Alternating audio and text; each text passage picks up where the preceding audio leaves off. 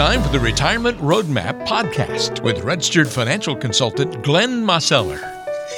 Hello there, and welcome to another edition of the Retirement Roadmap Podcast. Walter Storholt here with you alongside Glenn Mosseller, registered financial consultant and founder and president of Roadmap Financial Consulting with an office in Greensboro on Mears Chapel Road. Find us online by going to greensbororetirement.com. That's greensbororetirement.com. Glenn, great to be with you once again on the show today. How are you this week? Doing great, Walter. I hope you are. Yeah, I'm doing very well and looking forward to our conversation today. Lots to dive into. We're going to take a sidestep from our usual kind of show, Glenn, where we're you know talking about important financial concepts and maybe some of the broader planning principles and this will be a little bit more of a current events podcast today. We want to look at something big that has made some headlines at the end of 2019 and here through the beginning of January. Uh, it revolves around the stretch IRA, which is a uh, concept we've talked about before, Glenn. But now the stretch IRA is officially dead. um, we've covered this on uh, you know previous podcasts uh, before, talking about how you can use the stretch IRA for retirement and financial planning purposes, but there was a recent act called the Secure Act, which was passed uh, somewhat suddenly right at the end of 2019. I mean, we saw the writing on the wall, Glenn, when this was going through the House, but I don't think we expected it to kind of get ushered through right at the end of the year and all of a sudden take effect. But give us the skinny on the Stretch IRA. What was it for those who don't know, and what has the Secure Act done to it? Well, let's do a couple things with the Secure Act, Walter. I mean, the Secure Act did um, quite a few things in, in terms of retirement accounts and 401ks, and it had a lot of pieces to it. But when we're talking about retirees and individual people, there were there was really two pieces of, that really jump out. To, it's like it's going to affect either you or your heirs. First thing is really quick and easy, and that is is that the the required minimum distribution age has uh, been pushed off a little bit. So you know, under under old law, um, required minimum distributions started at age 70 and a half. So in essence, what happened uh, with the way this is going to be implemented is is that if you were 70 and a half as of December the 31st of 2019, then you're under the old law in which case you'd have to start taking required minimum distributions based on being 70 and a half and and going forward then you would just you know do the what was always done and, and what was always expected but if you were not 70 and a half uh, prior to December the 31st of 2019, well, now you have a new law. And so your required minimum distribution doesn't start until age 72. So that's kind of an interesting thing. And, and that's, you know, a lot of people like the idea of, of having that pushed off. It's, it's not pushed off way, way down in the future, but, you know, it gives you a little extra time to start taking those required distributions from your IRA or your 401k and that kind of an account. Um, the other thing that, that came out was, which is where we were we were kind of starting, was with the stretch IRA, and the stretch IRA is going to affect your beneficiaries, um, you know, relatively significantly if you've got a you know large IRA or large 401k you know balance and pre-tax dollars, let's say, and, and those kind of retirement accounts. And just to kind of review what the old law said, and that is is that if you were to inherit an IRA or a 401k and you were not the original owner's spouse i.e., in most cases, you were like the adult child of the owner, or you know maybe maybe the original owner passed away, it passed to the spouse, and then you then inherited it after that, perhaps, and now you have an inherited IRA. Okay, so now under the old law, there was two ways in which you would actually be able to receive those distributions. The default method was is that you know if you wanted to or if you didn't take certain steps, then what would have to happen is is the entire account would have to be liquidated within five years. Okay, or if you dotted some I's and crossed some T's and you desire to quote unquote stretch it out, you could stretch it out over your life expectancy and if you if there was a big enough balance and you and you didn't take you know that much of a distribution out that could literally go multi generations where you know you, you know the, the distributions could be coming out and it could last a very very very long time. And those required distributions would have been based upon your age at the time you inherited it. So in other words if you were 50 or let's say you were 55 when you inherited this IRA you wouldn't have waited until you were 70 and a half. You would have had to start taking required minimum distributions based on your exact age. So if you were a 55 year old, you would get a, um, a required distribution table based on a 55 year old's life expectancy, and you could take required distributions based on your life throughout your your life expectancy and then like i say if there was extra if there was money left over in the end then that could continue to pass on until the money was exhausted well, all of that is gone now. Both the five year and the stretch IRA is, is no longer. And so now what has happened is, is that the entire balance must be distributed out within 10 years. And so when we look at that, it's something that is going to be of significance if there is a large balance and or if there are the fewer beneficiaries there are, then that means more money is going to have to go to you know fewer people, and it would have to be distributed out over a 10-year period. So if you had a if you had a really really significant um, IRA balance, and let's say for instance you had one possibly two you know adult children that you wanted to pass it on to, and then then now now they're going to have to take that money out over a 10 year period rather than being having the flexibility to stretch it out over their life lifetime. So what that really means in, in, the in the grand scheme of things is is that if we if we remember that traditional IRAs, traditional 401ks, those are pre-tax dollars.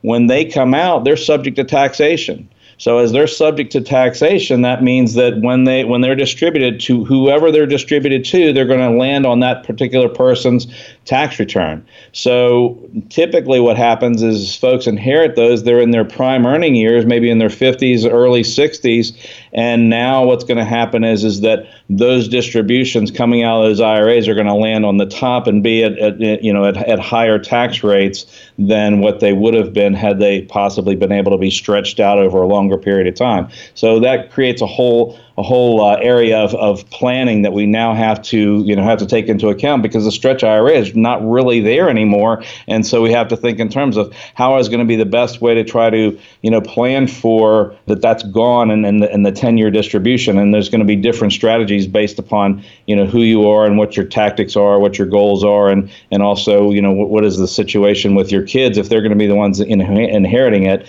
you know what does their income look like? Because that's going to be a, a big piece of the puzzle as money starts coming out and gets taxed at their tax rates. Does that make sense, Walter? It does make sense. So we had all this sort of time to diffuse this money in the past as we want to pass it generationally. And now basically that time is being soaked away, and we're going to have to seek alternative solutions to it. That well, that's exactly right, Walter. And so folks are thinking, oh, "As a gosh, well, what does that mean?" Well, I mean, let's think about it, and let's take an example. Let's just hypothetically say that you know somebody inherits a million dollar IRA, okay, and um, you know, which you would, I mean, surprisingly, there's, I mean, they are they are more common than than a lot of people think they are, and so you think, well, that, gosh, that's a great thing, and yeah, it's nice to inherit, you know, that and and and to be able to, you know, to have that to draw from. But the challenge is, is like I say, if let's say that you're in your mid to late 50s or early 60s, and you inherit this, you know, this IRA, and it's a million dollars, and let's say you're making really good money yourself right now. Let's say you're making, you know, uh, you know, six figures, and you're and you're doing really well. Well, suddenly if you have a million dollars, you know that, that you've now inherited, and you've got to distribute this out over uh, you know over a 10 year period. If we just take a simple example and say, well, let's let's say that there was no growth on it, and we just said, okay, what's the simple math? Well, you know, if we had 10 years to distribute a million dollars, that would be a hundred thousand dollars a year that would potentially land on top of all of your other income, and you can kind of see where that would that would create a you know a you know a bigger tax burden and possibly bumping folks into a higher tax bracket. So that brings into you know different planning strategies of you know perhaps maybe while you know while the you know, the original owner is still alive, maybe we start doing a, a, you know a few more Roth conversions, possibly you know a, a little bit more uh, life insurance is a, is a possibility because you know life insurance as as most people understand you know the death benefit is tax free. So you know if you're able to you know buy a life insurance death benefit you know with with a certain amount of dollars and then you get a, you you know you get some multiple of that in terms of a death benefit, that might be a way of being able to help offset the taxes, you know, with fewer original dollars you know, to be able to pay that tax bill later down the line. So there's going to be a lot of different, you know, tax planning and, you know, and, and different strategies to go about it. But, you know, if you've got a, uh, a, a pretty large IRA, you know, and, and it matters to you, you know, how that how that money is distributed, and you, you want to make sure that it gets to the people that you care about. Well, now suddenly you've got some additional planning to you know to do in all likelihood because the the rules that were, were there before are no longer there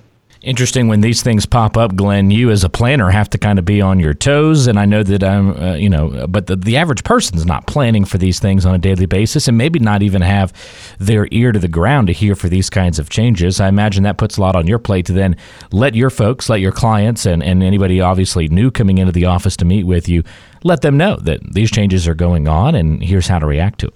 Well, that's exactly right, Walter. And you know, and we always, you know, we always start with that conversation about, you know, well, what are your goals? What are your objectives? You know, what what are we wanting to accomplish? And what resources do you have? And so now, certainly, you know, as we start thinking about legacy planning and that kind of thing, and you know, and and you know, kids and grandkids, and you know, and then being able to pass stuff, you know, things on, you know, we we have to consider the fact that you know, IRA planning has now changed pretty dramatically as far as you know how are you going to pass that on in an efficient manner particularly if, if it's a sizable account or, or possibly multiple accounts and so it's just, you know, it's not necessarily the end of the world, but it does mean that there are different planning opportunities. And, and really, you, you want to make sure that you're, you know, addressing those those concerns in the new law so that you you can, you know, make the best of it or, you know, or make make it such that, you know, that you, the people you care about inherit, you know, the most value that, that you can possibly pass to them, you know, because if you don't make additional plans and you're just assuming that the old law would, would continue on,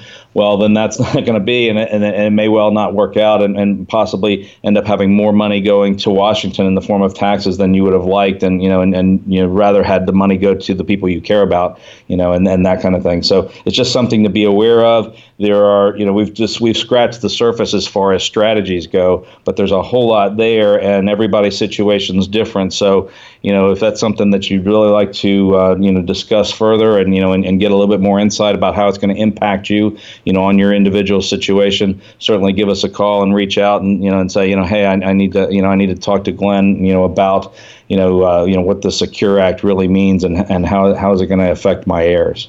That's a great point, Glenn. And again, if you need help with anything like this, talking about the Secure Act, the fallout from that, if you'd been planning on using a stretch IRA, during your retirement or as part of your uh, planning for the future, might be a great idea to reach out to Glenn to get some guidance on how to react here. Uh, your situation may be different from the next person, which is why it's always important to get that personalized advice. You can give a call to 336 291 3535 to get in touch with Glenn. That's 336 291 3535. You can also find Glenn online by going to greensbororetirement.com. That's greensbororetirement.com. Look for the free consultation button at the bottom of the page to schedule a free review today.